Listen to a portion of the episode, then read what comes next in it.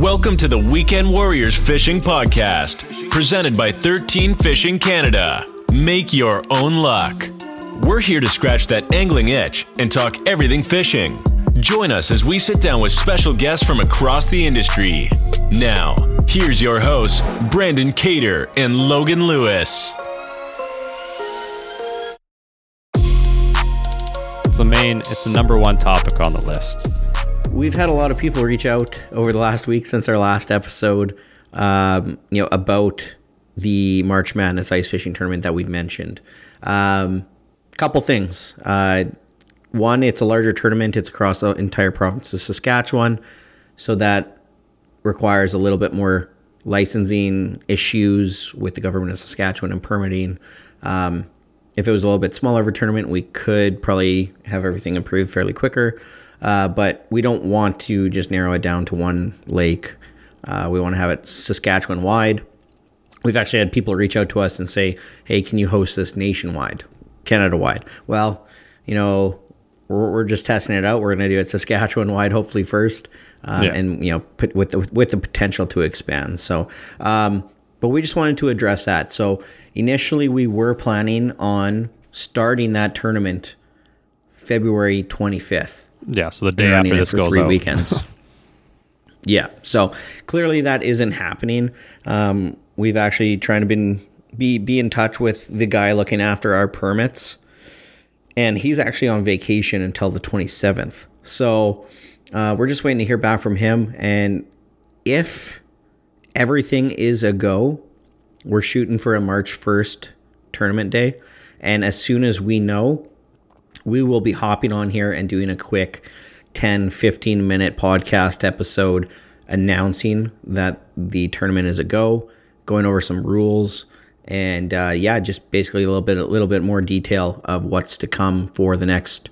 I think it's would be from March 1st until March 19th is is the run dates that we were running with. So we just wanted to quickly touch on that before we jump into this super exciting episode. Um, yeah, if you're a new listener, welcome back. My name is Brandon Cater.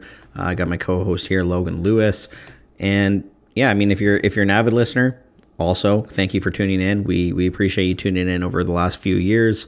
Um, we have an absolute blast doing this, and you know, we're super fortunate to meet a ton of great people.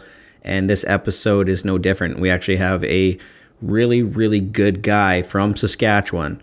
Um, a little bit, little bit of a twist. He's more into hunting um, than fishing, but we do we do get into some fishing talk and yep. some specific stuff about spearfishing. Yeah, that was something that I was, as you hear in the in the interview, there was pretty interested in that because I don't know a lot of people that do that around here. But um, I guess quickly before we get into that, I just wanted to to point out that basically, we yeah, like Brandon said, with that tournament, um, we are trying to figure out if that's going on. I've been in, in touch with the guy a couple times, couple phone calls that does the permits, um, and I called him today just to kind of see where we were with that.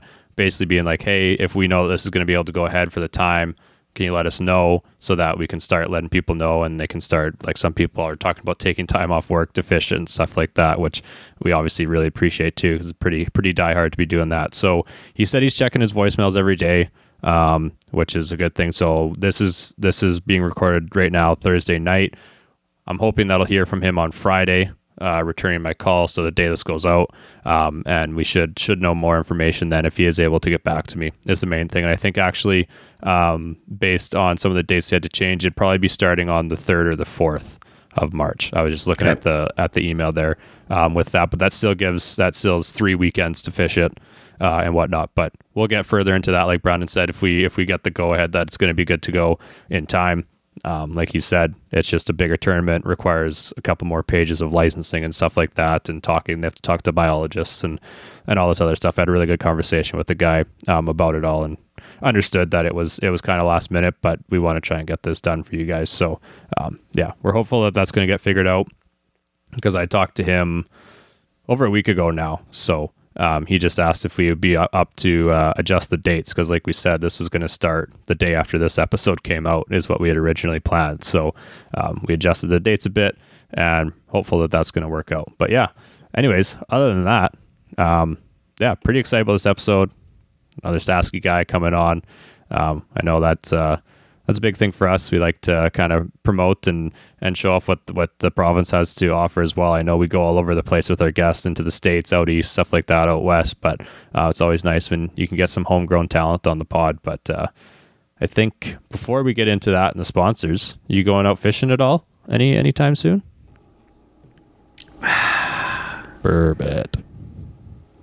I know, I know. We're we're supposed to go for Burbot this weekend, but I am. Logan's literally Logan's literally been on my tail for like three weekends to go out for Burbot, and I've just been been busy. I, I feel like I'm just a broken record. I say that every time. I feel like you ask me what's going on. I'm just I haven't been fishing. Um, Do you know what happens when you tell me that you can't come burbot fishing? Do you know what I do?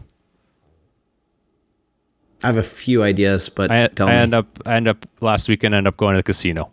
And I lost hundred bucks. Learned how to play blackjack, oh. but I lost hundred bucks. So you know what? You're losing me money Okay. at this point.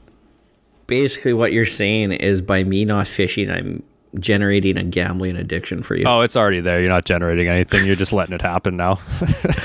Okay, well, I'm gonna I'm gonna work my ass off, off. to to try get out ice fishing either this weekend or next weekend with my good buddy Logan Leslie, Logan Lewis. Sorry, Logan Lewis. Logan Leslie. I have a buddy named Logan Leslie. So it's it's so interchangeable. LL. Oh my god. yeah, no, it's we're, we're probably pretty both pretty cool people. But yeah, no, I uh, I'm hopefully getting out this weekend.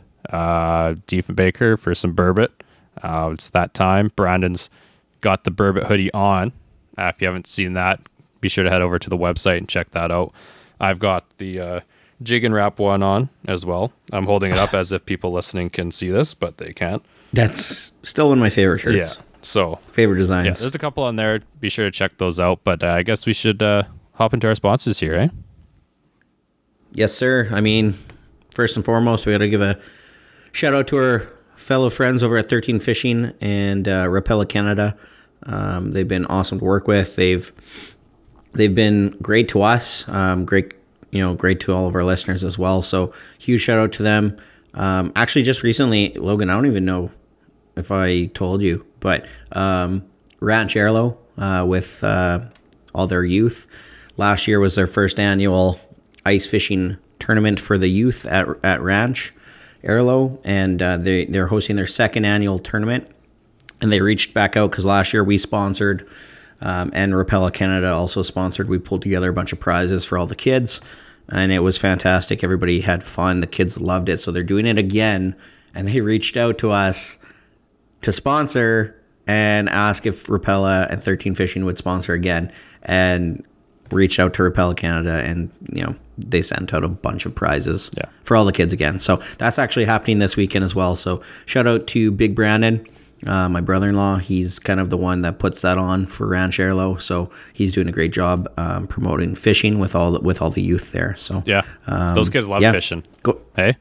Love it. Absolutely love it. But yeah, head, head on over to rapala.ca. Um, they got so many different brands, and you can get 15% off whatever you want on their website. Um, Rapala, 13 Fishing, Strike Master, uh, and a bunch of others. So go, go check that out, rapala.ca. Use our code Weekend Warriors for 15% off. For sure. Uh, next up is the Saskatchewan Wildlife Federation. Uh, awesome getting to getting to work with them. It's membership season, uh, so remember to renew your memberships and whatnot.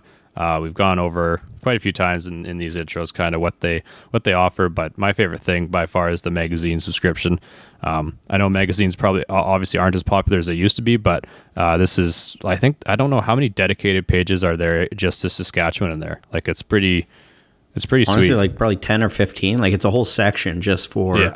Sask Wildlife. Yeah, so definitely love that part. Um, get this, I mean, lots of other things that you get with those memberships, but um, just like I had the ability to get my my deer measured there with a membership, and you get entered into some of their competitions and stuff with that. Like it's just just a great thing to be part of, and it's only 20, 25 bucks, so um, that's nothing at all, right? But uh, yeah, big thanks to them for for coming on and continuing to sponsor the podcast.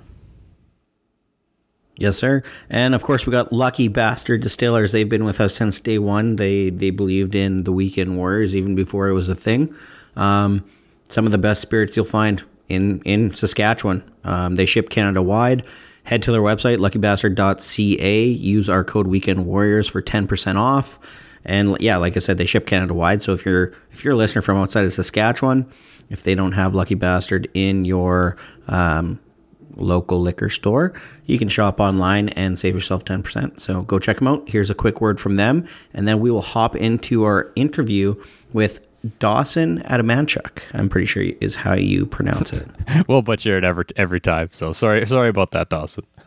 there are certain moments in life that really stick with you. This is definitely one of them. The thrill of the dill, my friends, is not a myth. Prohibition is over, Saskatchewan. Ask about LB's legendary Birmingham's Dill Pickle Vodka. After all, it's not a party until someone pulls out the pickle. Tours and tastings available. Call or stop by 814 47th Street East. And tonight, why not mix your Caesar with some Lucky Bastard? It's the one with the pickle in it. Next up on the docket here, we got uh, Dawson Adamanchuk. Did I get that right? We just went over that. Did I mess that up uh, again? no, it's close enough. It counts. Close enough.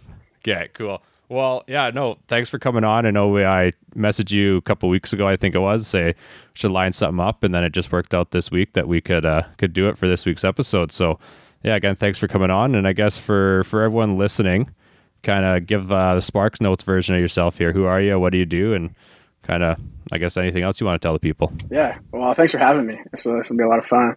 Uh, yeah, so my name is Dawson. I'm from Humboldt uh, in Saskatchewan here, so local, and uh, I got uh, pretty, I got big into like the the outdoor industry and the filming and like working content stuff like that in the last couple of years, and it's been an absolute blast. I definitely don't take it for granted. I've been I've been super blessed.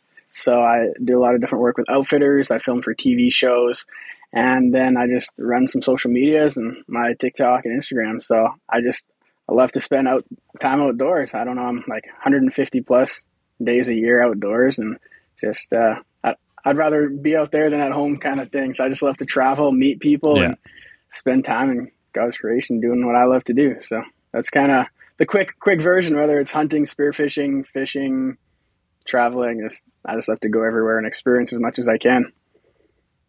Yeah, for sure. And I guess I didn't even realize the spearfishing was was something you're into, so I might have to touch on that a little bit later here. But uh, that was one thing I wanted to mention. Some some Sask boys. I know we've had some other Sask guys on, but I'd say this is probably the closest in age relation for me and Brandon as far as having some of the other Sask guys on. And we we figured out there before we started recording that we knew some of the same people, so that was that was pretty funny, whether it's through hockey or hunting and stuff like that. But uh, yeah, I guess is this is this basically something you're doing full time? Yeah, so I've been super blessed. I've been able to make uh, media and like content creation my full time job.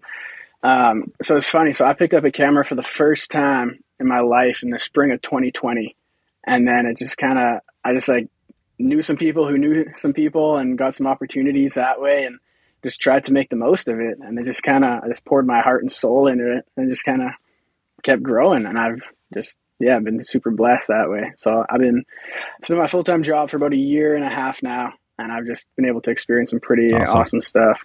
Yeah, no doubt. Like I pretty know, inspiring.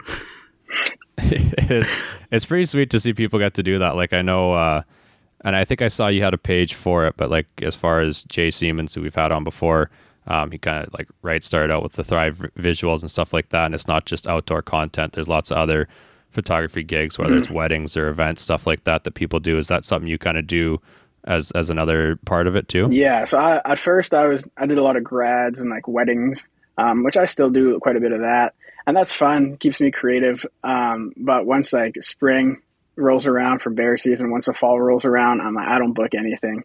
I just travel, yeah. hunt, film, and so it's they definitely like play into each other for sure. And uh, you can kind of learn from like weddings and how to like that's all framing right? To frame shots and set things up. So it all it all comes back full circle. Um, but i definitely do a lot of stuff like that. I did i was blessed uh, to get contracts with like porsche audi mercedes. So i've done a lot of automotive nice. photo shoots. So that stuff's always super fun yeah, you kind of got to have an eye for that, and it's it's tough. We, me and Brandon found out, especially now with the podcast, it's tough to find whether it's trying to find editors who understand the content of fishing in the outdoors mm-hmm. or whatever, right? Like it's hard to find someone who has that eye for that kind of stuff. So I know that uh, once those companies probably find something like that, they're pretty happy about it and like to stick with it. Hey, yeah, and if you, you just try, biggest thing is just building like a good relationship, right? Just be easygoing, good to work with, and that's what I try and do. And then let let your art style kind of show through that. And everybody has a different style, right? Like my style isn't going to be what somebody else is always looking for, um, but the next person is that might be exactly what they're looking for, right? So just kind of stay true to who I am and my style, and just kind of go from there. I think that's great. I think that's great. Like honestly, like I like the I like the media stuff. So this this interview or like other interviews with like Sam Moore or Jay Siemens, they really intrigue me.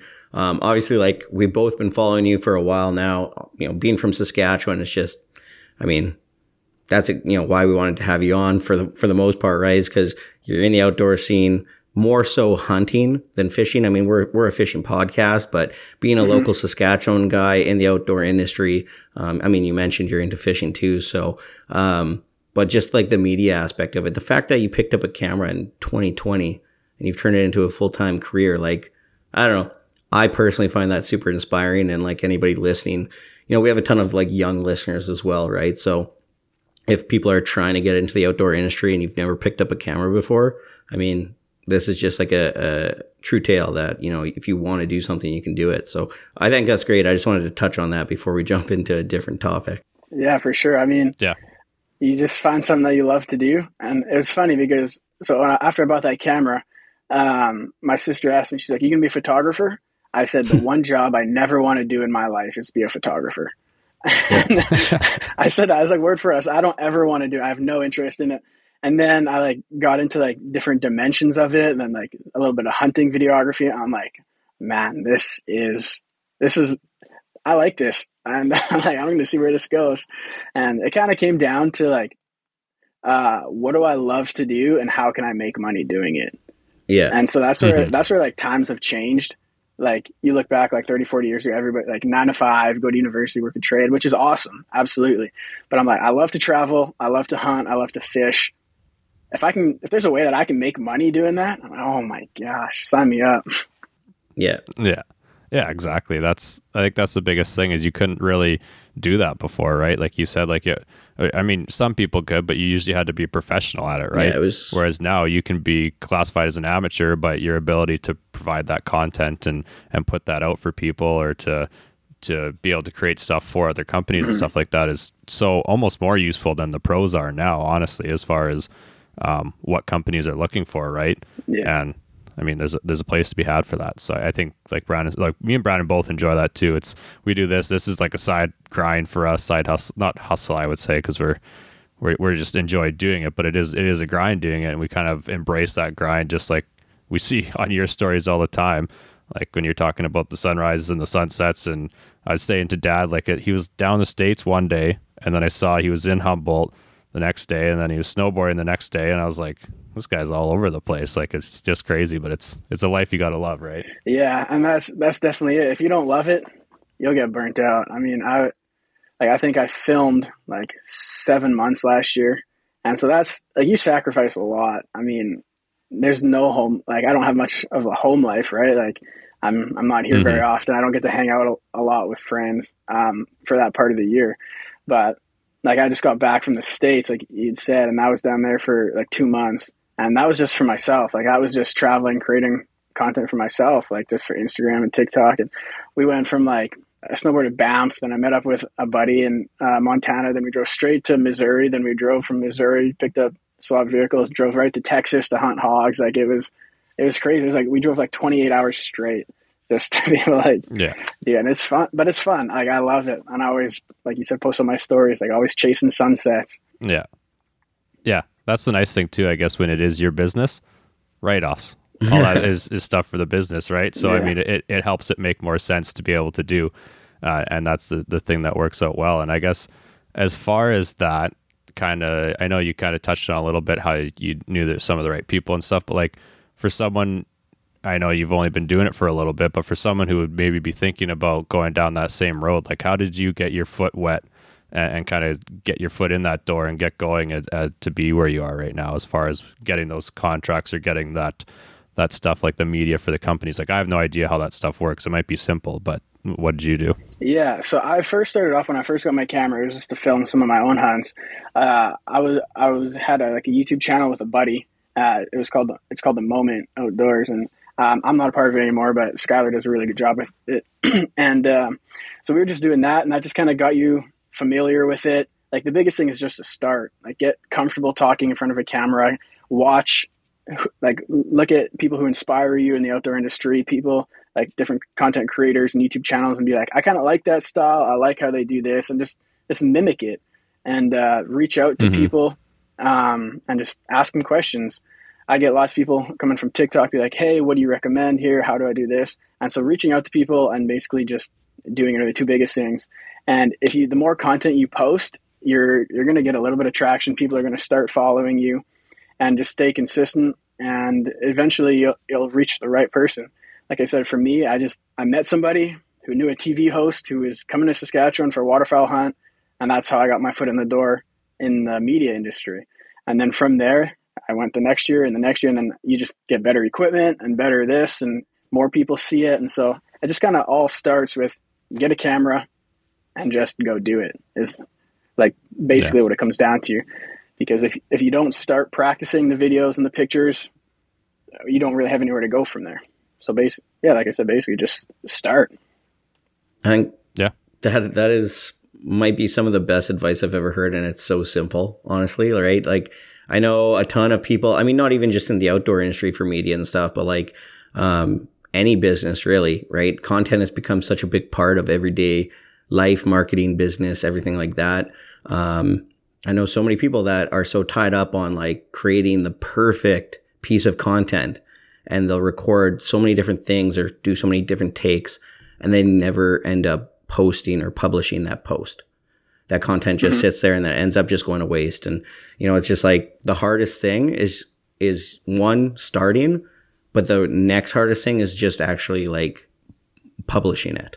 Cause you, you can, yeah. you can have 10 pieces of content and not have the courage to publish any of it.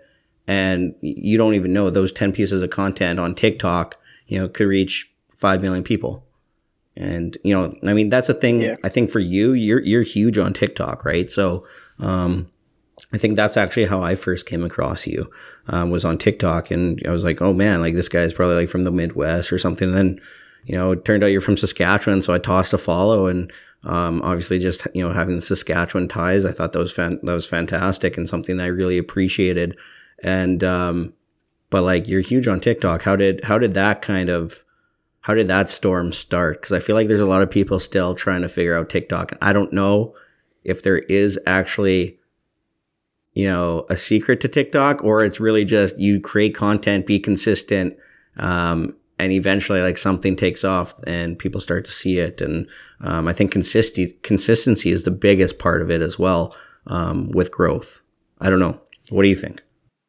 Yeah i mean so when it comes to content creation the best uh, the best like quote and advice i've heard is it's like throwing spaghetti at the wall. You just got to throw it until something sticks. And uh, yeah. then just kind of go with it. And like one video can change your life. And so like for me I was just posting content because A, I had a lot of it because of what I do, and B, I just love to create. And I had this one video of me blow up. It had like 1.6 million views in like two weeks or a week, and I, I gained like tens of thousands of followers from it. And it's just from one video. And then all of a sudden, brands start to notice, and then brands will reach out to you, and then you can use your platform to like leverage different brand deals and stuff. So like literally one video can change people's lives. And that, you see that so much, especially on TikTok, just where the algorithm works. I mean, don't ask me how it works because I, I don't really understand. but, Only China knows. Yeah, I don't think anyone will ever understand. It changes like every hour. So yeah, and it's funny because I'll put like two hours into an edit. I'm like, uh, so I'll put so much time in this edit, like all these different transitions, and I'll have it like I did one with like a Mountain Ops logo, and I had the like a next video come through my chest out, and it got like twelve thousand views, something like that. And I'll just do like a video of me like talking uh, to my phone, just something so simple. I'm like two hundred thousand. I'm like, oh my gosh, like something that you like, but so much. So that's what I mean. Like, it doesn't have to be perfect, and especially like yeah. with TikTok, like there's so much content out there that it doesn't have to be perfect all the time. And like that example just shows it. Something that I do like professionally done, like hours into 10, 12,000 views. And then just like a simple, like, hey guys, this is what I think of this, a little tip. Hey, next time you're out in the outdoors, try this. And if it catches the right audience, boom, and you'll Yeah. get followers just like that. So, like I said, the um, just got to start making content. And like one of the another good quote I love is like it when somebody says like, "Oh, it's not that simple," like, it is. Like, whether you want to like start going to the gym, all right, well, get up like half an hour earlier, go to the for a half hour workout, or like go for an hour after, right? Like just go to the gym. Or if you want to start making content, make content. like, but it's like such Yeah, a hard like Sorry, I was just like, literally just whip out your phone. It's in your hand anyways. Yeah, absolutely. Like I got other creator friends. Like my one friend from the states, she was out shed hunting, and she made a video of her like crawling underneath the fence. And she's like, "Do you guys prefer going under a fence or over a fence?" And then like it got so much engagement, and it like took off. Simple, right? Like just Mhm. put content out there. People are going to relate to it, and I find that like even just iPhone videos, more people can relate to it rather than just look at it and be like, "Oh, that's super cool." Right? It's more relatable. You're going to get more engagement on it and people are, are going to love it. And so like it, it really is that simple, but it's such a mind block. Like even for me, even I've been doing it for X amount of time. I do it at a professional level uh, and I'm like, oh man, I shouldn't post that. I can't post that. And even though like I've been doing it for so long and I have a, I've been blessed with the platform that I do. And it's like still tough sometimes to put yourself out there because you're like, oh, what are people going to think? And I got to a point where I'm like, I just got to not worry about that and I like it, so I'm posting it. And then I find found that like I started gaining more traction when I did that because people are like, this dude's just being him. And that's like I think that's one of the biggest things is just stay true to yourself and who you are, your beliefs, your morals, and just stay true to that. And otherwise people will see through it and just post what you want to post. Yeah. You won't get burnt out and you'll have fun doing it. People are gonna see that. Just get out there and go make a video and post it. Yeah. Yeah, exactly. Being I think I think that's a big thing. Like I've seen, yeah, the uh, being authentic is a, a big. Oh, there's the first beer. Uh, being authentic, I think, is the is the big thing. Just because, We need a beer sponsor. true. Maybe we'll work on that. If anybody No, I- listening, you got any ties to a beer company, you let us know. Yeah, as me and Dawson are drinking water here. Wow. Best thing for you. My body's a temple. yeah. Um, back to the being authentic thing. Like I think that's a big thing. You see lots of those vloggers or whatever, however people pronounce it, vloggers, vlogs, whatever, on YouTube. I've heard so many stories of like like when you come in and talk to me or Brandon, this is how we are in person as well. Like it's it's not it's not just like hype 100% of the time, right? Like it's just like can have a normal conversation like this whereas you watch those vlogs on YouTube and I've heard lots of times that as soon as that camera's turned off, those people are just like it's going from 100 to like negative 100 and they just kind of they're slumped sitting there and that's just how they are and then as soon as that camera comes back on they're totally something different. And that would burn a person out right there right? Yeah. having to pretend to be something else. So if you can find something that you enjoy to do and something that you can be authentic with it's just so much easier. And i think you can see that with a lot of the content especially in the outdoor industry like like when you when you down a deer or something like that like you're actually that jacked up. You're not faking that right? And stuff like that. So it's it's it's not hard to to bring the enthusiasm and stuff like that. But i think one thing that would make it easier is i'm guessing you were quite into hunting and everything like that before you applied the media to it Yeah. So I was, uh, so lots of people, I think it's funny. So like my story, I think is, I, I think it's kind of unique. So, uh, lo- lots of people say like, oh, I've been hunting my whole life. But I go one step further. My mom was uh, eight months pregnant with me in the tree stand hunting bears. so I've actually been hunting since I was in the womb. so I think it's, Yeah. it's kind of funny. Um, but yeah, I grew up in the hunting family, right? Like before I could even walk, I got I was on the end gate with dad with pictures of deer. So I've been super blessed that um, I was able to learn from someone like that. And so we were like we'd hunt Yeah. moose out of a canvas tent up north, right? Like that's how we hunted. And I was super fortunate that way. And I'm I'm forever grateful that I was to be raised like that. And so whether it was fishing, hunting, that's what I've done literally my whole life. And then the Yeah. media stuff came into play. And that's that's like help that's helped me a lot as far as like filming shows and stuff because like they've said they've had camera people who who don't quite who aren't great hunters or don't know how to hunt because they've never done it. And so to be able to find that like sweet spot between the two to be able to film and be able to hunt is it's I think it's a big advantage when you are hunting whether to not skyline yourself yeah. or to know what where and where you cannot step right so I think that's been an advantage yeah. for me for sure that I've been super thankful for yeah and that's something we don't really have to worry about with fishing as far as the cameraman they're just in the boat right but mm-hmm. people don't really think about that when you're filming a a bow hunt or something like that like or if you're trying to get a good angle on a waterfowl hunt well you got to make sure that you're covered right mm-hmm. or if it's if it's archery season you're out there like you got to worry about yourself too and what your camera's doing right and stuff like that when you're trying to film that and people don't really think about that stuff they just kind of will watch it and and don't think about what has to go into what the cameraman was thinking about staying covered mm-hmm. and i think that's something that's pretty cool because people I don't think appreciate that as much. Like a fishing show, the cameraman's just sitting in the front of the boat for the most part, right? Yeah. But when it comes to hunting, that's a, a whole different story. And I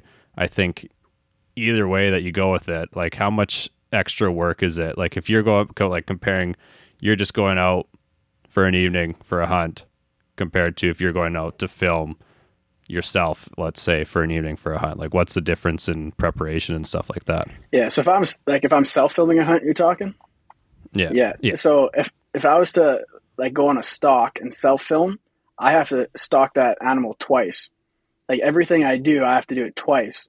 I got to carry a tripod, carry a bow. There's way more gear, but so like I got to film myself walk there, and then I got to go back, get my camera, go set it up, set it up in front of me, and then back up, and then walk in front of it. Like there's a lot that goes into it. Mm-hmm. Like I know, I know Remy Warren talks a lot about it, and that's what he said. He's like, you, you got to stalk an animal twice. He's like, everything you do normally, you do it twice plus more to get different angles. And yeah, yeah, there's a lot more that goes into it than people realize. Oh yeah, yeah. Oh, it's oh, just like uh, I don't even want to know honestly, like what? how frustrating filming can be sometimes too. Though, like, and you're, yeah. I mean, I'm not a hunter, like but like just knowing like you know the whole stalking and like the, the you know it takes time to actually find these animals uh, but the whole process of like having to have so much gear even fishing is like it's mm-hmm. frustrating mm-hmm. on a boat never mind like hauling it around in the bush yeah i uh you definitely got to get insurance on stuff um my camera takes a pretty good beating when i'm out there and so usually like so i use what i use and if anybody listening um one of my biggest tips. So I put, you know, the Primos trigger stick, like the shooting stick that goes up and down with the trigger. Yeah. So I put that on the bottom of my camera cage. So when I'm going, I have like a walking stick and a tripod built into one. So I don't carry a tripod most of the time. I'll like I'll oh, have okay. it in my backpack or back at camp, obviously depending on what type of hunt we're doing. But so I'll have it on a trigger stick, and then it's easy to adjust up and down. Where a tripod it like takes time and movement. This is just simple up, down, side and it's just like a monopod trigger stick. So I found I saw yeah, that right. sitting down here one day before actually it was right before I went and filmed an elk hunt out in Alberta. And I was like, man, I wonder if that would fit. And sure enough, my camera cage on the bottom had different holes for screws and it worked perfect. And that's like the best thing I've come across. Yeah. That would make it a lot simpler, right? Interesting. Just, you always you always try to take the least amount that you need, right? Mm-hmm. So as opposed to having to take a tripod, like I know some of those tripods are just stupid heavy too, right? Yeah. Like even taking around some of those spotting scope ones and spotting scope itself is heavy enough and then you add a tripod to that and that's even if you're not even filming so like i the thing i always think back to when i look at that stuff is i watched like every episode of Survivorman with les stroud yeah, like i love that show so good and him him but like when you talk about having to get the shot of him walking towards the camera. Well, he had to go put that camera up there and walk back and then walk back to the camera. And the same thing for when he's walking away. And when he's doing this in like minus 30 or it's plus 40 or whatever, stuff like that, I'm like, that's just so much work for that one shot. And he's doing this all by himself. It's like crazy to think about. So I can kind of see like it's even, we notice it too. And we've tried to go out and lined up some people to come out and film some fishing stuff. And well, then the fish don't want to cooperate, or sometimes they do cooperate. Same as there's not much to a hunting film unless you're a really good storyteller if the animal doesn't cooperate, right? Mm-hmm. So it's it's kind of a lot of work for for that one thing. And yeah, with fishing, you'll have multiple opportunities most of the time to hook up to a fish and land it and and stuff like that, right? But when you're going out for a stock or something in the evening, that's your that's your one your one objective there, right? Yeah, like, absolutely. How often is your is your hunts like how many hunts would you do that you're filming, whether it's for a show or for yourself, that just turn into nothing just because we weren't able to to be successful with the stock or whatever. Yeah, um, it definitely it definitely happens. Uh, like whether you're waterfowl hunting and you're like, because you're always trying to move, and that's the toughest part. Because yeah. I've had guys like, Matt, don't move, don't move. I'm like, well, yeah, I understand that, but at the same time, I'm not going to get the birds coming in if I don't. So it's super tough to like stay hidden and do that. And yeah. um, I don't, I don't, I haven't self filmed a whole lot of my own hunts. Uh, like this year, I, I had three days to mule deer hunt back home, and I just left the camera at home. I said, you know what, I'm gonna, I got three days to myself. I'm gonna enjoy it. I'm gonna go out, and I ended up harvesting mine on on the the first morning I went out. But nice. I'm like, man, if I would have had a camera, it would it would have been the perfect setup too, and that's how it goes every time. Yeah, but every time. Uh, yeah. Man, I went in there the night before with my little brother. I found this deer. I'm like, I'm coming back in the morning. Located him, put him to bed, put in like a mile stalk, stalked into like 18, 23 yards, sat there for an hour. He got up, walked towards me, turned broadside at 18 yards, and I shot him. I'm like, that could not have been better if I filmed it. Yeah. but mm-hmm. that's just how it goes. But then when you are filming it, like how many times do you hear like TV hosts or whatever like, "Are you on them? Are you on them?" They're like, "No, no," because like the cameraman's trying to get him in focus. You're trying to like pe- peer just over the shoulder to get him in the bottom frame and the deer or elk or whatever in focus. Yeah. And there's so many like things that have to work out. And then like, and if, if you're not right behind him, you're off to the side and you have a different angle, so the shooter might see him, but you might not. And that's what happened uh, on the elk hunt this year when I was with Pursue the Hunt I had a perfect lane. Like you watch a film and I got the perfect broadside shot of this elk at like 11 yards. But he had these two trees in the way, just the way it came up. And so because of that, yeah. right? And it, it, it's so many variables to come into play because not only is it a cameraman, it's a shooter, and it's an animal. So you got three things with brains trying to capture one thing. And I mean, me trying to do it myself is hard enough, let alone yeah. a couple yeah. other things. Yeah, exactly. No. Do you, do you find that the camera is bad juju? Like camera comes out, like I'll I'll get ready to record like some underwater footage, and then there's no fish or stuff like that. Do you find that? Uh, yeah, I do find that sometimes. Like very rarely are you like, man, that was easy. Like I I don't really yeah. find myself saying that too much. yeah. Um, but yeah, like you said, you'd be like you, will be hammering the fish. Like, all right, time to pull the camera out, and then just goes dead. And you're like, yeah. man, come on. And that's like the toughest part. Like you said, you can't have a film without like the objective. you know what I mean? Of like catching a fish or yeah. birds coming in or stalking an animal. Yeah. But yeah, I definitely yeah. I know what you mean for sure. We experience it all the time. Yeah. Like I think I think MeatEater's pretty good at telling that story. Like they have a couple episodes where they don't get anything, but there's also they do see usually something, mm-hmm. but they're also just like professional storytellers as well, right? Yeah, so it's pretty easy good. to yeah, for them to put that out. So it keeps you interested enough. Whereas like me and Brad put out something with no fish, people be like, why did I just waste 15 minutes of my life to watch Man, this? honestly, like this is resonating with me so much because like my first my first time heading out this ice fishing season, I put in like a 14 hour day and we walked, I think it was like 25,000 steps that day. Like we put on the miles, like dragon sleds, everything. We, we caught nothing but Tullibee for like the whole day. So it's like, well, I'm not going to make a video about Tullibee. I got the GoPro running on my chest and, you know, I'm getting some footage of the live scope and, you know, just in case, you know, we run into a, a pot of fish and stuff, you know, turns on. And it's like 5.30, 5.45, sun starting to, set, starting to set. Like, well, you know, the boys, like, we should, we should probably start packing up. And I just, I hook into a fish. I'm like, okay, like this one's pretty good. I got the GoPro running and I start reeling, and about three reels up, my GoPro starts beeping, beep, beep, beep, and it died. and it ended up being like a 29 inch walleye. And honestly, like that would have been like such good content because like it fought me for a while, and this thing was like it was fat, like it was probably like a 10, 11 pound walleye. All day I had this GoPro running with footage that's just garbage. And the one time, the one fish that we were waiting for all day, and the GoPro dies. It's like, why? Why? Like why? like, what did I do to deserve Mur- this? Murphy's law, man. That's just how it goes. Yeah. So yeah, that yeah. that that hits home for me. Oh yeah, yeah. absolutely. um, I guess as as far as kind of going back to the Sask thing, kind of had here, like, uh, do you find that there's anything about Sask that kind of influences your ability to do what you do, or like, do you notice any difference in your work compared to, I don't know, like some of the work you see down from the states or out east and stuff like that? Uh, definitely, I- I'll find that uh, people in the states they'll have a lot more opportunity throughout the year. Mhm. Um, from like Turkey, like you can, if, depending on what state you go to, you can hunt twelve months a year. So just to be able to have that much, it'd be super cool. Um, which is why I went down there to travel for myself. I was hunting deer in January. Yeah. I'm like, man, this is cool.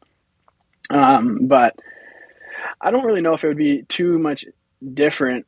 Just more so the animals that we would hunt. Um, but I definitely like where I live in Humboldt. I definitely have the opportunity to go out more, maybe more than some people, just outdoors, but not as Yeah. far as like the hunting aspect of it per se. Um, if Right. that makes sense. Yeah, and I guess you probably hear it all the time how lucky we are to have the hunting and fishing that we do, Mm-hmm. right? Like, I know when I got my first deer, um, what was it, five by five, and I was very happy with it. And then I take it into it was actually Wyatt's uh, uncle's garage there to to deal with it and everything, and he's got I don't even know how many deer on the wall, just two times bigger than that, just big deer, right? Yeah. And I'm like, man, like this, like I'm still very happy with it. Don't get me wrong, still thankful for it. But um, then you go and watch some other hunting shows, and depending where they are, somewhere in the states, is like a two by two or three by three is a big deer for them, right? And so Yeah. I definitely hear that a lot from from lots of people that were pretty lucky to to have that. So I'm sure you hear that even more in the in the hunting scene, eh? Yeah, absolutely. Especially when it comes to whitetail. Um, like when I was down in the states, like a lot of those states, like if they see a 115 inch deer, they're fired up, and I mean, rightfully Yeah. so for those areas, right? Those are good deer, but they come up to Sask to hunt deer, and like the outfitter that I was filming for last year, like we had we had one guy shoot a deer that was around that size, and he was pumped. It was like the biggest deer he'd ever shot, and he couldn't have been happier, which was awesome to see. But at the same time, you're like, maybe next time, I hold out a little bit. Um, Yeah, but because we are pretty blessed, absolutely. And like for me to be able to get Yeah. an elk tag, a moose tag, two a mule deer tag, a whitetail tag, and two bear tags every year is is pretty special. Mm-hmm. So yeah. So you're kind of putting in all over the place for your tags. yeah. Well, you can get the over the counter up north, right? Uh, for elk, Oh, elk and right. moose, Yeah. and for bear. Uh, Yeah. I do put in for the draw, but I got drawn for elk two years ago. Yeah, two years ago, and so I probably won't get drawn for another ten or twelve. Um, but Yeah. yeah, just to be able to have that over the counter opportunity is pretty cool. Yeah, exactly. And and that's when you're talking about go down in the states. Actually, when I was guiding this past spring up in the territories, the first uh, set of clients I had were invited me down to Iowa to go on a turkey hunt, and uh, was trying to figure that out, but I, I didn't get it figured out by the. I think the deadline was like, what was it, the end of January or something like that for for the non-resident thing for their draw. Um, I don't know what happened, but it just basically said it wouldn't uh, wouldn't let me. Uh, like you know how here you have to have like there's a habitat license that you get in Sask and stuff like that. It was saying that I didn't have the prerequisite licenses, but that I also was not allowed to purchase them. And so I was Weird. like, well, I don't know what to do there. And I kind of left it too late to try and figure out what was going on. So, and actually, Wyatt was going to come down on that trip with me too. We were both trying to figure it out there. So, um, but like you said, the opportunities for for hunting and stuff down there are pretty pretty crazy. But Yeah. I mean, the size we have, and the same for fishing up here. The the fishing that we have, especially by our populated areas like D, Last Mountain, place like that, go up to Tobin. Like we're pretty lucky to have all that around here. Absolutely, I I fished last mountain quite a bit, and it's a lot of fun. Oh, do you, Yes, sir. Brandon? Brandon, you're muted. Take a lap. You're muted. Oh man, I'm just talking to myself here. I'm like these, dash. these boys are You're dash these, one. These boys are rude. They're just ignoring me. Like I'm literally just talking right to them, and they're not even acknowledging me. Oh yeah. No, I was just I was gonna say like I mean you, you were talking about like kind of the differences between the states and like Saskatchewan and um, man, how many times like on social media do you see somebody from like the states, you know, posting a picture with a with a pike? They're just like crazy excited, and it's like a three, four, five pound pike, and it's like we have No judgment there, though. yeah, no judgment, no judgment. But like, I mean, you know, we have, you know, 40, 44, 47 inch, you know, 20 pound pike that are like basically unheard of in some, you know, in a lot of the states.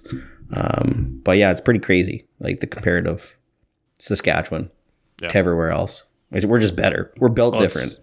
Yeah, yeah. The Sask built different. No, it's I, I can I can understand that with the, the bit of fly fishing background I have. Like some of the fish I've been most jacked to catch are six seven inches, right? Like obviously always happy to catch a big one, but depending on the stream you're at or like you go up into the mountains or something like that, you have a good hike. Like um, we did the hike at Waterton, me and my girlfriend, the Crypt Lake hike. For anyone who's done that, um, it's thrilling. It's like I think it was like 17k total, and hiked up there with my three weight and caught like a I don't know seven inch cutty, and that was one of my favorite fish I probably caught. And it's like I've caught some way bigger fish, obviously, but I mean that's it's all what you make and and knowing where you're pulling from because you can you can go fish the bow in Calgary and pull a tank out of there, like an actual tank, and then you can go drive another half an hour to another little creek or stream or whatever, and you're pulling out a six incher, and that's one of the biggest that'll be in there. So,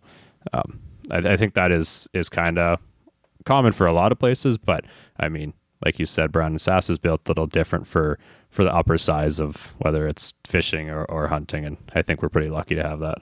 Yeah, absolutely. I uh, so I fly fished in Idaho one time, and uh, we this story is this kills me. Um, so we were doing like a family vacation. We went through Yellowstone, and then I'm like, you know what? I'm gonna buy a fly rod. I got to go to one of these streams, and so. I mm-hmm. went and got all the licenses, did whatever I needed to do, got a fly rod. I was, I don't know what I would have been, like 15, 16 at the time, something like that. And so I get all this. We go to this spot that one of the a fly, local fly fishermen told us about, and I'm in there. And so I'm in there like no shirt, no shoes, swim trunks in this like glacier river. So I'm frozen. Every part of me is red. I'm sitting in. there, I'm like, I'm not leaving until I catch a fish. And uh, I look around, and all these other people like got their hats, their vests, the big waiters. They're And like, this kid's from Canada, I can tell. And uh, so I'm in, and I caught I caught one fish the whole time, and there's a rainbow trout about this big. And I could not have been happier. I was losing my mind. And uh, Yeah. Like some Canadian redneck just out here in swim trunks, don't no idea what he's doing. Yeah. And like you said, yeah, like for me, I caught the smallest fish I ever caught in my life, but I was probably one of the happiest times I've ever had fishing. Yeah, it's it's all what you make it, and I think that's what we like to kind of promote on here too. Like, there's professionals, right, and and a, a fish is just a fish, and it's whether it's going to be one for your for your bag or if it's going to be one you toss it back. They just mow through them, or it's someone who only gets out once or twice a year kind of thing, and they're jacked for anything they catch. Right? It's it's it's all what you make it, and I think that's like some people kind of will stick their nose up or if that or turn their nose up at things. And um to, for me i don't care what fish is going to bite my hook. I'm just happy to to catch a fish. And and there'd be some people that might be like that for hunting too. And there's some people that are only going to be like someone will eat a tag every year looking for that one deer right? Like it's it's all what you want to make it. And there's so many different things that you can do that um, i don't know. It's it's endless out there right? So i think that's that's one thing that keeps us all going. But i guess uh transitioning a little bit um what does a, a typical day of work look like for you like are we talking like 12 15 hour days or what's it looking like Uh, yeah, right now, I mean, it's a lot of Netflix and uh, and editing. so I just kind of, Yeah. I just kind of put put a show on or movie on in the background, and I'll edit. But when it's like when it's during, because this is like my slow time for photography and for like there's not much, there's no hunting that goes on, right? So like these, like Mhm. January, uh, more so February, March, and beginning of April, they're kind of like a slow time for me. And then I'll start Yeah. going to outfitters and film like bear hunts and like start. I'll do a little bit of guiding as well for the one outfitter. Yeah. But come f- like spring and then summer and fall, it's a lot of like. Uh, it'll be uh, yeah, fifteen hours will be kind of a short day. Um, I think like this past July, I had like twenty six shoot days. Um, so I kind of that's kind of like it was. I had like two. I think I had less than ten days off between April and December, and so it's just Mhm. go go go. Because if I'm not shooting, I'm editing till four in the morning, uh, trying to keep caught Right. up, trying to get caught up. Um, it gets crazy busy, and then once fall hits, so that goes from like spring is all filming, summer like end of June, uh, I'll take a week off and bear hunt, and then um, and even when we were bear hunting this year, we were going to bed at like 1 a.m. after editing and getting up at 3:30 to get in the stand for the morning and like transferring files all night. And there's lots of times like I'll, I'll, I'll get home and I got to get packed up to leave like two days, three days later. And so I, I set alarms like every 45 minutes or however long my transfer. So like I'll get home, I'll back up all my footage and then I'll like transfer and organize it and then I'll edit and then I'll export and I'll set alarms like every 45 minutes, hour, all night, just so I can like upload the next thing or like transfer the next item. And so it gets pretty mm-hmm. crazy. Like lots of times if I get like four hours of sleep for like a couple, like a week, two weeks straight, like that's kind of, that's pretty normal. Um, so it gets yeah. pretty hectic. And then let alone if I'm like filming. So like if, if I'm filming waterfowl, I mean, I'm editing all afternoon because you go for the morning hunt, you're up at 3.30, you get up, uh, go right. film it, come back, dump all the footage, edit what you need to edit, go back out in the after the afternoon evening hunt. You get back, at what eight o'clock or whatever it is, and then eat supper, edit till eleven o'clock, and then do it all over again, and do that for a few months yeah. straight. It's kind of it's a grind for sure in the busy town. Yeah, no, I that's that's so true. Like I even without the filming, like we had a couple hunts this year and uh, got to do some of the evening ones, and it was like me and my buddy were cleaning. Like there's three of us. We had a three man limit of ducks and then like 20, 20 some snows. And by the time we had all the decoys picked up and everything, taking it over to his shop, we, me and him were up cleaning. I think cleaning. We stopped for a little bit of supper break, but by the time we were done packaging everything, it was like 1 a.m. And I just cooked because we also you get up early to to go around scout that morning. The morning one didn't work out or whatever, and and so it's like like it's a grind. And then you add filming on top of that. Like are you are you also doing lots of the setup or are you just you're just worried about the filming? Like that's all they're worried about for you? Depends how i feel that day.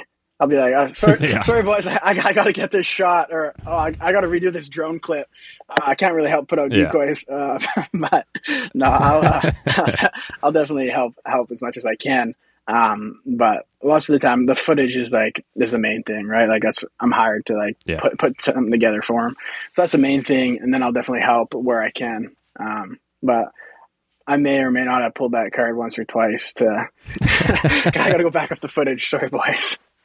Yeah, yeah. No, that's that's totally fair. You got to pull out every once in a while, especially when you're they're not getting up every 45 minutes to transfer footage, right? So you bet.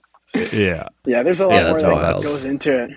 Yeah, and like yeah, uh, and depending, I'm not sure how long you guys have followed my Instagram, but like this summer, I'm sure there's you would have seen a lot of like Instagram stories at like 4 a.m., 4:30 in the morning, and just like trying yeah. to get it done. And like, I mean, I, this is the time. So like when I got home from the states after I was done traveling, I, I didn't move for like three days. I just laid on the couch and watched Netflix. Like, I was so dead.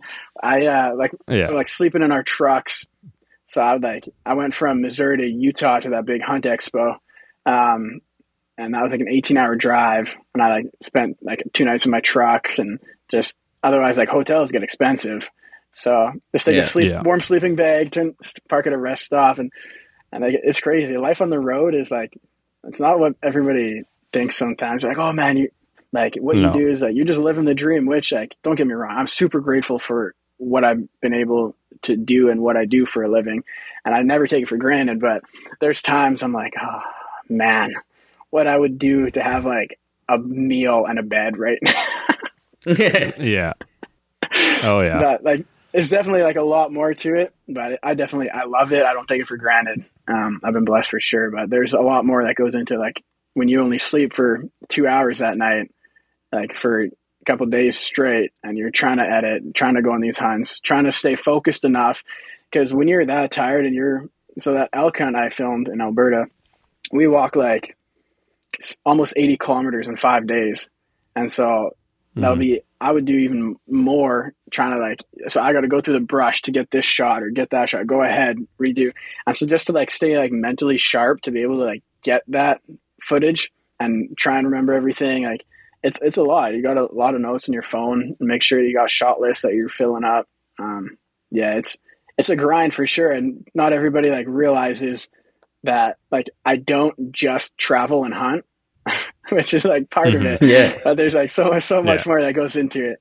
Yeah, no, that's that that's totally fair. I think yeah that that travel living out of a bag right that's it's a lot different and definitely a grind even like take away all the physical stuff, like just a mental grind too, right? Not just being able to just sit down in a bed or sit down on a couch. Like all you got is your is your truck seat and or your back seat to maybe lay down in, right? Like that's it's Yeah. uh, mentally it's totally different. Yeah, it's a lot for sure.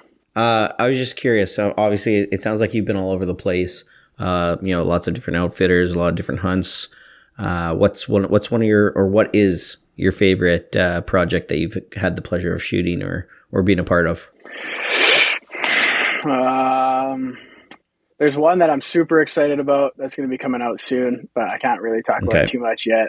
Um, that one's Sounds like Sam's interview. it's it's wild. It is this was like the most this was the wildest time of my life. Um, so I'll make sure to send it to you guys when uh, when it comes out. But it's it was crazy. It was Where- the craziest part of my life. Where's that coming out? Is that going to be available to like our listeners? Yeah, it'll be on YouTube um, when it do- cool. when it does come out. So I'll uh, definitely like keep you guys in the loop on that because it was it was crazy. It was insane. It was the best time of my life. But um, as far as like what you can watch, so that elk hunt that I filmed last year uh, for Pursue the Hunt, that that footage, like so, that, yeah, that's probably what I'll be most proud of. I, I wish I could like edit all this stuff to like be like start to finish, um, but filming that is that was a lot of fun. Just to be able to like tell a story start to finish of like a week long elk hunt, and just I tried like my style has definitely gotten like more cinematic as time goes on, like just the way I shoot and how how I shoot stuff. So I'm Yeah. probably I'm probably most excited Mhm. for that to come out, and that'll be on the Sportsman channel when it comes out. Okay, cool. very cool. yeah, Yeah. so all right does it mat like does it change whether you like you said to see it start to finish so did you not edit that one totally No, so sometimes um, the TV hosts will like they'll do it themselves, or they have like companies that sponsor them that do the editing, right? Right. So that he's got like a production company that like I'll he'll he'll fly me out. So I flew out to Alberta, and then he picked me up, and we went and filmed it for a week, and then I I dump all the footage, and then like they have a production company that will edit it up. Oh just hand over the hand over the hard drive basically Yeah. like, here you go So, it, Yeah. and like they do a great job, great job. but sometimes it's like I, I really enjoy when I can shoot it and edit it because it's like my style, start to finish, right? So that's super. Yeah. Yeah. That's what I find, and that's like r- that's probably most rewarding for me is when I can like put my name on something. Um, I got I so I just started a YouTube channel for myself because I got a lot of people on TikTok. They're like, "Oh, you do like film your hunts and stuff," and I so I'm in the middle of like editing up some some episodes right now. So that'll be cool because I got to like self film some of it. I had a buddy film some of it, and I got to edit it. So that'll be like really my style. So that'll be really cool. okay yeah so i guess i, I kind of want to transition to the spearfishing here because the fishing topic and i'm very interested in that but one last thing on that are you like so you film that hunt for him are you allowed to use the footage as well or is that the rights are his yeah. So I, you I always I always make sure that um, whatever I film, I I still have the rights to it, so I can use it uh, for Okay. myself. So you'll see some of those clips on on uh, on my TikTok or some pictures on my Instagram from that trip. So I always make sure, and most people are pretty cool with it, right? Because like I'll it helps Right. promote them and it helps me as well. So Cool. Okay, that makes sense. I was just curious about how that would work. If it's just like you film it and they take it or whatnot. yeah, but that's good. some some companies like. I sign contracts that like everything I do is theirs, and I can use it if I tag them in it. But if like Okay. other things, I'll it'll be like a contract where like I own everything, so I can just post it how I want, where I want. okay, cool. So, um, I guess get into the spearfishing. Like, is this is this something you're filming, or this is something you've been doing for a while? Like the actual Just something spearfishing. I, I like to do. I don't get to do it as much as I'd like to, but I still try and get out a couple times a year. and you do that in Sask? Yeah, Oh, cool. So is I I know I've watched quite a few videos, especially guys at to the tailwaters of Dief, um, with those videos. But like, kind of like I know clarity's got to be a big thing. So like, kind of where, like, I don't know, is it very popular in Sask? Like, I don't see a ton about it. yeah. I don't like other than like one Facebook page. I don't really see too much about it. Um, but I, I think more people are like trying it, trying it, or like starting to get into it. It uh, it's super cool though. So I'm not going to say what lakes I go to just because I don't want it to like. Right. but, but I definitely Yeah. I go up north, like because the water's a lot more clear. Oh, It's a lot colder. Yeah. Um, but if you got the proper wetsuit and stuff, it's definitely it's a lot of fun. It's a whole different world down there.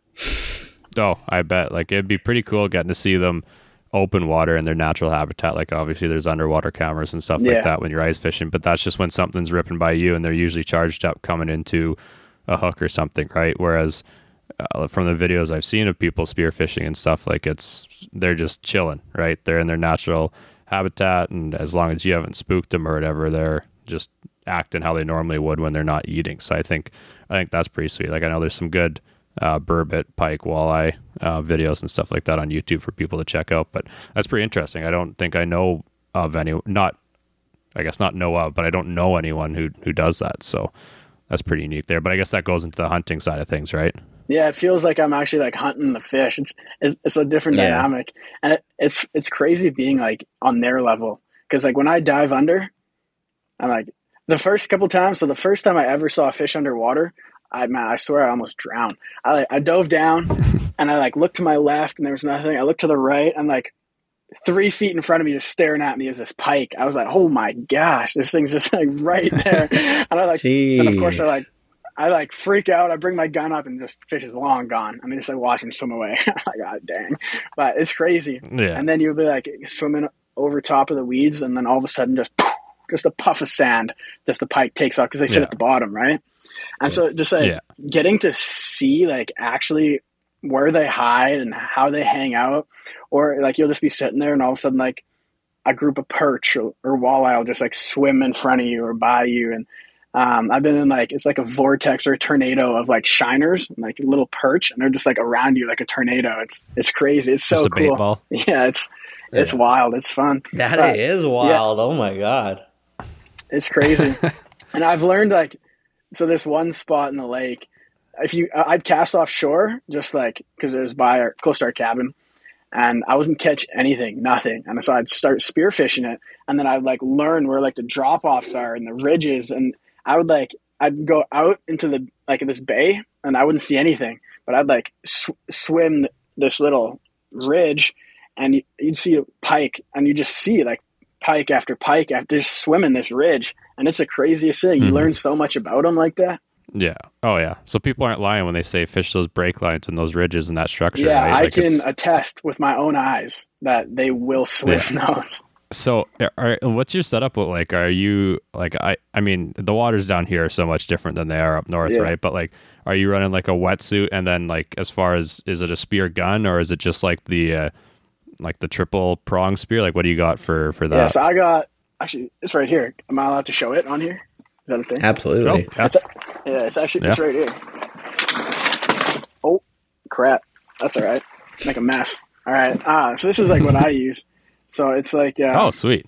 yeah. So I got like a band, and so I got one that's like a, a single tip, and then it's got Yeah. the pieces on the end. But this is what I use. I'll shoot like perch and stuff with this, and it's just a single band, and then just a trigger here. You got your release, and that's how it shoots. Right. You just kind of put it here, pull the band back in the water, and Yeah. yeah, Okay, so it's like the actual spear gun. Yeah, I wasn't sure if it was one of like I've seen lots of the ones like because I watch lots of the ocean ones of that, and it's more of just the I don't even know what it'd be. You just hang on to Mm-hmm. It's- the yeah, shaft and let go of the shaft. Okay, pull spear. Yeah. Yeah. So I just I wasn't sure what you were allowed to use or like what like is there different rules and regulations for that or uh, in Saskatchewan as far as compared to normal fishing? Yeah, so I mean, obviously, there's no catch and release. um, so I, I would, uh, I would never go to a lake with a slot size because, Right. like, you just you cannot. You don't know. Tell. Yeah. Yeah. Yeah. So Uh, and, that- and water magnifies it too, right? I mean, you could be looking at a fish and from far away, and it looks a lot smaller or bigger. And as soon as you pull it in, you know, you get you got a 30, 32 inch walleye sitting there. yeah. So I, yeah, I, would- that would not be I'll, good. I'll never spear. Personally, I'm, I'm sure some people do, um, but just personally, like, I'm not. I don't do it enough. I'm not good enough to actually like know. Um, Mhm. But no, it's a lot of fun. I, I love it. it. Just to be, it's a whole different world. Like you get down there, and I have no sense of time when I spearfish. Like all of a sudden, I'll just like start like shaking, and I'll come out, and they'll be like, "Dude, you were down there for like three hours." I was like, "Oh my gosh!" Um, just like so, some people scuba, like scuba dive. Yeah. I uh, I just snorkel, which is like a lot easier. So you can kind of take it anywhere, and yeah, I I love it. It's a lot. Of, it's it's wild, man. And so the one thing that I find that was really interesting to me you know how like when you fish, you you catch more little fish than anything. So what I noticed is, I mean, if you're like me, anyways, Yeah. uh, Yeah. You're, you're talking our language here. Perfect. Um, what I noticed though, like, so there'd be like a school of perch would get interested and come check me out, right? And uh, the big fish always hang out at the back of the school all the time. Oh, really? They just like sit in the back, kind of more shadows, and all the little ones would just come like right up because the right up to me, and if I don't if I don't move real quick, they'll just come check it out. But the big fish always hang out at the back of the school, and like if I you, Yeah. you can relate that if you like if you hunt whitetails long enough, like I've hunted them this year, the w- one buck I was after, he they they come out. They'll they'll sit back in the bush like 10, 20 yards, and they'll just stop and look. And if there's other deer out there, they'll stop, watch, make sure it's safe, and they'll just sit there for like 10 minutes, 15 minutes, however long it takes. Yeah. And they'll just let everything else kind of go about their business. And bears will do that. Bears will come in, they'll lay at 70 yards back in the bush. You'll have no idea they're there, but they'll just listen for like an hour, two hours, see if they hear anything that they don't like, and then they'll come in. So it's it was kind of crazy to see fish operate kind of the same way. Whether or not that's that's always the case, I don't know. That's just something that I Yeah. noticed from being down there, which was yeah, it was pretty interesting. That yeah, is. yeah. that's like I've only it, it it makes sense to me. Like I've only been hunting. I think I got my hunter safety like three years ago or something like that. I think this is my third season, so I haven't been doing it a long time. But just being out there as much as I was this year and and watching, like I'd try and go out after work every day because I'm not too far away from where I have permission and stuff. So it's try and go and watch or in September there looking around and it's like I've noticed that definitely. Um, like when I shot my deer this year, he's coming out quite a few yards behind his doe, right? Like it seemed like lots of the time the does were going out first, and then you've got your bucks coming in behind, or like you said, kind of waiting around and, and looking around. Because and I, I now that you say that, like I'd never really put it into my head like this is what's happening. But now that you say that, kind of connects those dots, and that's definitely something I saw a lot this year, and and it makes sense, right? Like you don't get you don't get big by being stupid, I and I don't know if that's what they're literally thinking. but, just gonna say like, no wonder all those fish sit at the back is like uh, you know they're they're they're mature they've experienced you know probably some trauma in their younger days they're not stupid like you don't Yeah. you don't live that long being curious and uh yeah no i was just thinking that exactly what you just said Yeah. logan Well, it's it, well, it's what it's what it is, right? Like it's those like it's kind of like sending in those guinea pigs, right? Set in the ones and be like, oh, is it safe out there? And just like those perch going around the small ones, and then maybe once they see those smaller ones start to feed on something or whatnot, then the big ones come in. It's like, oh, okay, we're we're good to go, kind of thing, right? It's mm-hmm. like why risk yourself when when you could just send someone out else, else in front of you? But no, that's definitely definitely pretty cool. And I don't know if I don't know how you could apply that. Like I know lots of the videos you see in the states of people fishing walleye and stuff. Like they're marking up like schools of walleye. Where from what I found and talking to other buddies and stuff too, like when you're marking walleye here, it's pretty well like lots of time individual walleyes for the most part. Um, so I, I don't know how that would work here as much, but definitely something to potentially try to apply to this to down in the states and stuff like that. Like I think, like you said, it's just another way to learn what they're doing, just like an underwater camera or things like that. Like it's I don't know another form of information that I'm sure is information overload for for lots of people, but um, still pretty pretty cool. Yeah. And I now I know someone who spearfishes There you go. in Saskatchewan. yeah now you Absolutely. personal personally know Yeah. Um, yeah, exactly. But uh, you got something, Brandon? Yeah, I mean, I I asked earlier, kind of like, what's your favorite project that you've done, type thing. Um, I guess looking forward, right? You're always setting goals. Um, what is what is like your dream project? Like, if you if you got a job offer for something, like it would be like your ultimate job, your ultimate shoot. Oh man, there's so many things I'd love to do. Um, if I could go like He's got to hold those cards close to his chest so that the companies don't hear this and be like, "Oh, we can get them easy." yeah, exactly. Um, if I could get like an overseas, uh, like sheep hunt, like in just some nasty terrain, like whether it's like a Marco Polo or something crazy like an Ibex, like that would be fun to like go somewhere completely unique and just like tell a story and just make this hmm super cool film. I think that would be like my dream. I'm uh, I'm going to Well, I'm going up to the Yukon this summer. I might have to go to BC, so I might get a couple mountain things this this August. Um, but just to go Mhm. go somewhere so unique, like other than North America. I, that, that would be a dream for me for sure. Very cool. Yeah. Well, there's a a buddy that I guided with. He just got to New Zealand today, um, and he guides uh, the red stag there. And so that could almost be something too. I think that'd be pretty interesting. They've got some pretty cool stuff that he showed me over there, um, and the fishing over there is also pretty good as well from those trout canals that you see everyone catching those massive trout out of. But yeah, it's always kind of those those far off ones that like we we don't intentionally take for granted what we have here, right? Like I'm sure tons of people, like we talked about, would be jacked to be able to hunt here, or someone who wants to film would be jacked to come and film a, a whitetail hunt here or something. But yeah, some of the stuff that Canada has to offer, especially once you get up north, um, that's some some crazy stuff. Like we, where I was guiding this year, we were seeing caribou, stuff like that. I found a caribou shed in the one bay uh, that I was fishing and stuff like that, and it's just you don't see that a, a lot around here, down here, right? So it's it's pretty cool to get those opportunities to do that. But um, I don't know. That was kind of we've had you for an hour now, which it that flew by. Yeah, it did. for- Honestly, it feels like us here, 15 but minutes, but Yeah, it does. Um, fire, I guess f- fire him the rapid ki- fire.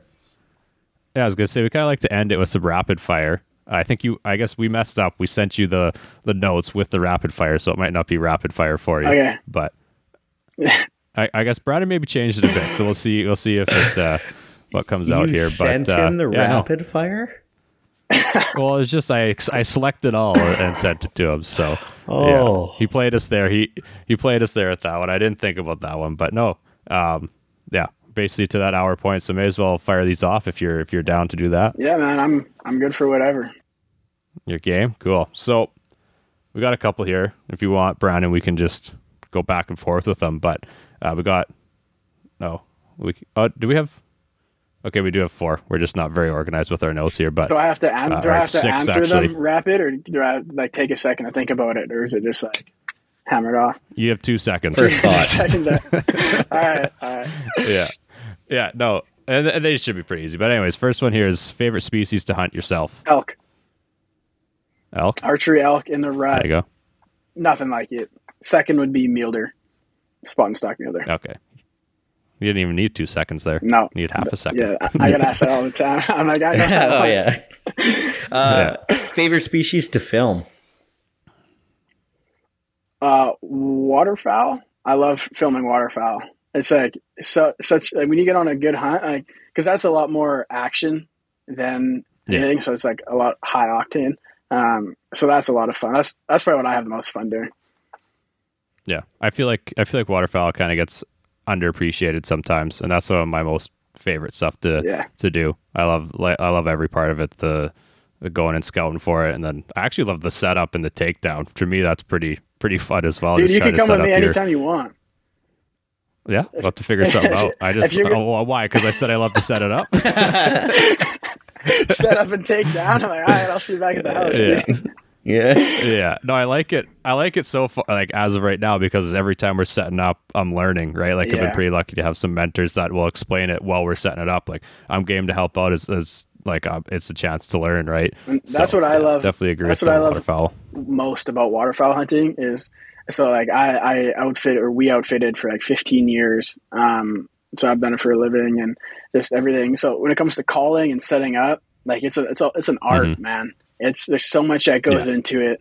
Um, that that's what I love the most. And that's what, yeah, that's probably my favorite part of it is the setup and the calling, whether I'm trying to like, trying to get this, suck this bull in from the last 80 to 40 yards or trying to get those birds to finish when they're at 90 yards out there, not to shortstop you Yeah. or slide by you or there's anything like that. Just trying to outsmart it, an animal is that, that's Mm-hmm. my favorite part for sure. Yeah, and I'm nowhere near there yet. But even I look back, like my first hunt, I bought uh, six Bigfoots and then six shells. I think is or twelve shells. So like hardly any decoys. I'm going out there like watch some videos, like oh, I'll see how this goes, and you can guess how it went, kind of thing. And then when I got my very first goose, it was like oh, this is sweet. But like my blind was my ice fishing jet sled that I had burlap sack over Wow, that I was I like it. covering in in straw and shit. So like it it I don't know, it was fun. But then comparing it to kind of what we do now, how much different even that is, and we're not by any means anything like crazy good at it, right? But even just seeing that progression. So I can only imagine when you say it, it's an art. I've watched videos to understand that it's an art and everything, so I can totally agree there. But yeah, what do we have? Number number three here. This might not apply to you because I know you're a big gym guy, but you also live on the road. So, your favorite fast food restaurant, whether that's Canada or in the states. Chick Fil A Or both. But if I'm in te- if I if I'm in Texas, dude, I love Whataburger. It's so good. I had that for the What? first time this year. Whataburger, it's good. And then, Whataburger. um, Whataburger. And what a burger it is, let me tell you. Um, but it's uh, I love Chick Fil A. Chick Fil A is like I heard it slaps. bees knees, dude. It's you've never Yeah. had it.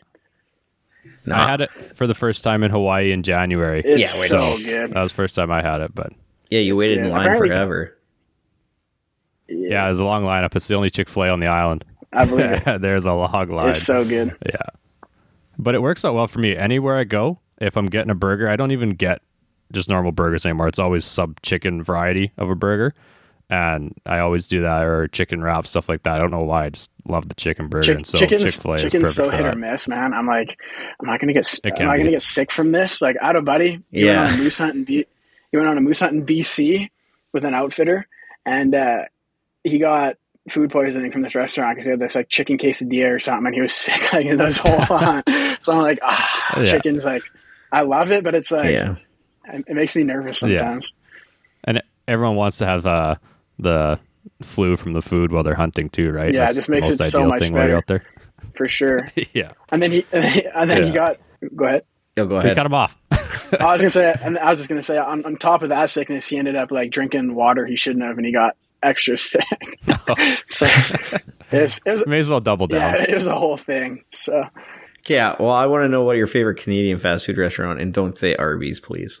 no, honestly, I'm a big A and W guy.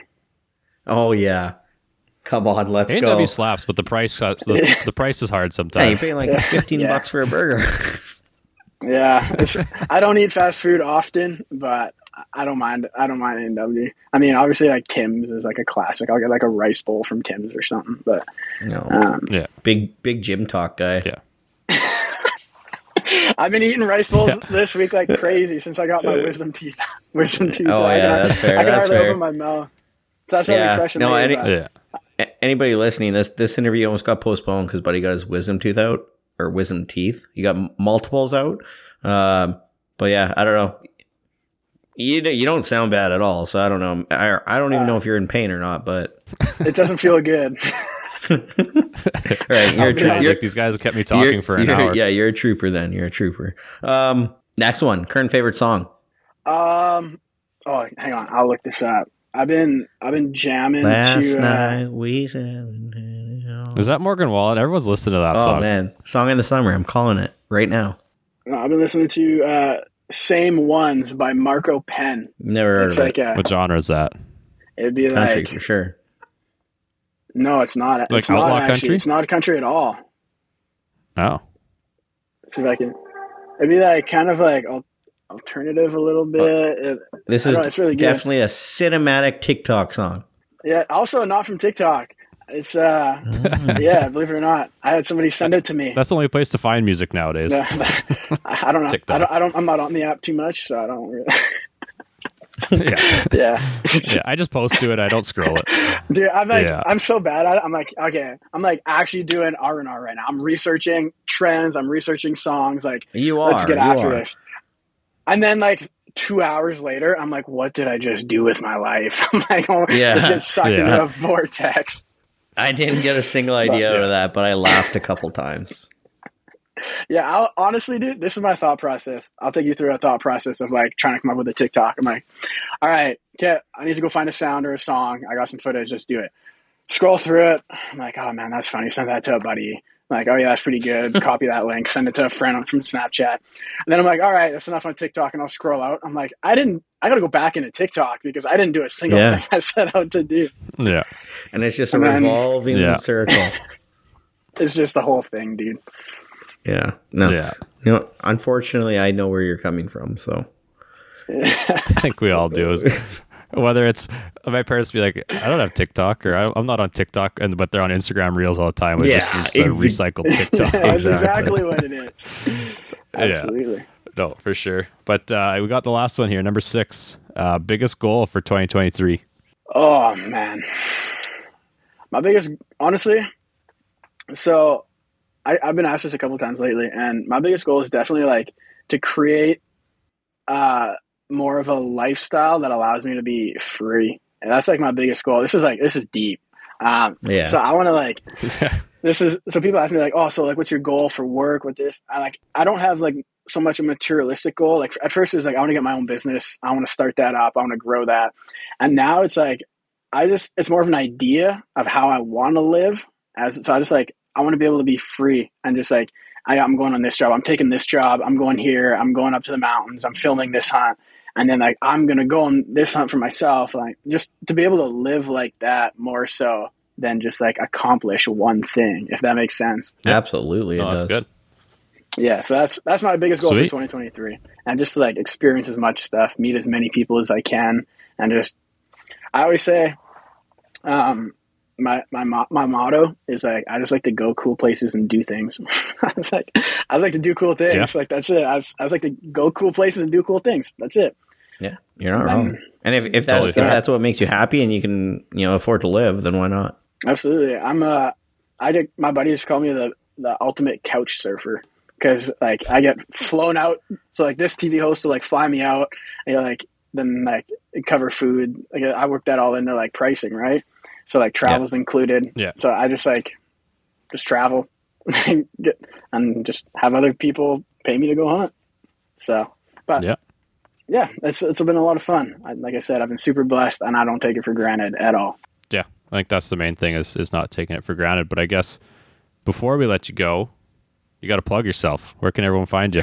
Uh, TikTok, Instagram, it'll be Dawson Adamanchuk. Um, you can find that there. Uh, YouTube, Dawson Adamanchuk as well. I'm going to get on that.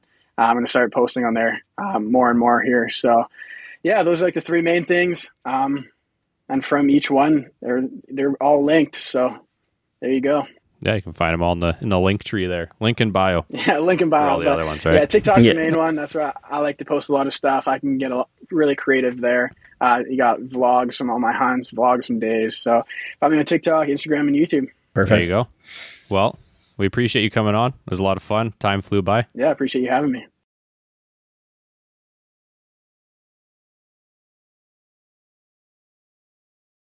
Love it. He is honestly so easy to talk to. The guy is just, for his age, just leaking with knowledge about hunting um, and obviously spearfishing, um, something that you Yeah. and myself are not super familiar with. And I feel like a lot of people in the province of Saskatchewan don't even realize happens here in the province. So um, that was a really cool interview. Probably, honestly, one of my favorites. Like, it was just so interesting. Yeah. It- well, it's something different for us too, right? Like we've had people on that that do hunt and stuff like that, but um, he's very focused on that aspect of it all, right? And it's it's interesting getting to have that insight and then also have the insight about the the media and stuff like that. With that being his his main thing that he's doing with all that too, right? But it, it definitely helps that he has, as you can tell, so many years of knowledge in all aspects of hunting before he got into doing the media and stuff like that, right? And it definitely shows in all the work that he does. Yeah, and like even after we were done recording, I think we talked to him for like another hour, um, forty five minutes an hour. We chatted after after we Yeah. stopped uh, recording, and just a good guy, right? Like I mean, he's very passionate about what he does. Um, you know, he believes in in just being a good person and um, you know conservation, which is a big thing for us. Uh, from from a fishing standpoint, but also just like a wildlife standpoint in general, right? I mean, conservation is huge. Um, it's what kind of withstands all of these resources that we get to enjoy. So uh, we had a great conversation with him afterwards, and yeah, honestly, like I just I feel like I feel like he would be a really good friend to have Yeah. down here in the south. Um, you know, obviously with like his media capabilities and just like I feel like he's just a guy that you could hang out with all the time and Yeah, just um, good dude. But I mean, what do you take away from that? Um, I I think uh, like right from the top of the episode there is like you you got to start is is the biggest thing with no matter Yeah. what you're doing there. I mean, we all see stuff all the time on online. It's like, oh, I'd like to do that, or "Oh, I'd like to learn how to do that, but then we just scroll to the next thing and we never start, right? Yeah. And the biggest thing is just you got to start. We we like that's how it is for anything, right? I I didn't grow up hunting and just decided one day I was going to start, right? And it's like it, It's no different than this podcast. Yeah, exactly. And, Right, and it's it's, Just yeah. an idea until you start. everyone start. starts that, that- yeah everyone starts not knowing anything right for some of us have a way better learning curve because we have people to to teach us how to do things and whatnot but everyone starts from point zero right Yeah. so Yep. i think that's a prime example of that like it's 2023 he said he picked up his first camera in 2020 and now Yeah. he's been doing it for uh, uh, his full-time job for over a year i think he Yep. said right so Yeah, a year and a that half. just that just goes to show right traveling everywhere, um, shooting hunts, meeting tons of people in the industry, and you know, just working with a ton of great brands too, right? Like, I mean, I think that was off air when we started talking about the whole brand thing, and you know, he's got a lot going on with brands and sponsorships and collaborations, and it's awesome, and it's it's pretty cool to see and hear everything that he's doing and he's just you know a small town small town boy from Saskatchewan. So any of you guys listening, right? I mean, whatever you want to do, like just go do it. I'm not trying Yeah. to be super like inspirational or anything, but like that's kind of just the gist of it. If you're if you're feeling stuck and you want to go be a full time guide, or if you want to shoot outdoor media content full time, just give it a shot. I mean, it's not going to be easy, but it's going to be worth it. Yeah, exactly. And I think uh, before we get to our presenting sponsor here for to kind of cap out the episode, definitely want to mention again, stay tuned to our socials. Um, once we get like once we get the go ahead on this thing on this tournament, if it's going, we're gonna March blow up the socials. Yeah, we're gonna blow up the socials with that. So um, we're, We're- definitely we're- fingers crossed. We're running with the Weekend Warriors Co. March Madness Classic. That's the that's the name of it. We we got a logo and everything. We're we're ready to go. We're just as soon we got to get approval from the government and it's go time. Yeah. So as soon as we know about that, that it's going to be good to go in time, uh, we'll be hopping on here, going over the rules, stuff like that, letting people know, and you won't be able to miss it on socials because Brandon has a plan and it's going to be everywhere. So uh, yeah, definitely stay tuned for that. But again, want to thank 13 Fishing for being the presenting sponsor of the pod. Um, I mean, I've been using that stuff like crazy this ice fishing season, whether it's the augers, the strike master suits, the 13 rods, stuff like that, the reels. It's uh that's the nice thing actually a, a little little plug there for them is some of the ro- the reels I'm using in the summer. They're also listed under their ice fishing reels too. And I didn't even think about that. Like lots of the reels I have sitting there, like some of them I switched in and out, and those ones I didn't even think about it. And I was like, why not give it a try, right? And yeah, Yeah. they've been perfect. So, uh, been very happy with those, and been lucky enough to really was hitting the perch for like a month and a half straight. But I'm looking forward to switching over and hopefully get some burbot on there because the fight on the burbot. I'm looking forward to that. But yeah, thanks again for for coming on. Put the ultralight rod away and let's get a medium heavy out for some big old burbs and uh, chase some big pike. Yeah, that's what I'm looking forward to. Hopefully, we'll have some some videos, some pictures, and stuff from this weekend because that means that it wasn't uh, me out there getting skunked, freezing with this weather we've been having. So, uh, yeah, I'll be looking forward to that. Thank you, everybody, for tuning in. We truly appreciate you um, and all the support over the last couple of years. We will see you in the next episode. Thanks for tuning in to the Weekend Warriors Fishing Podcast. If you enjoyed the show, be sure to leave a review on your favorite listening platform so we can reach more anglers just like you. Find us on Facebook, Instagram, and YouTube for media updates and behind the scenes content.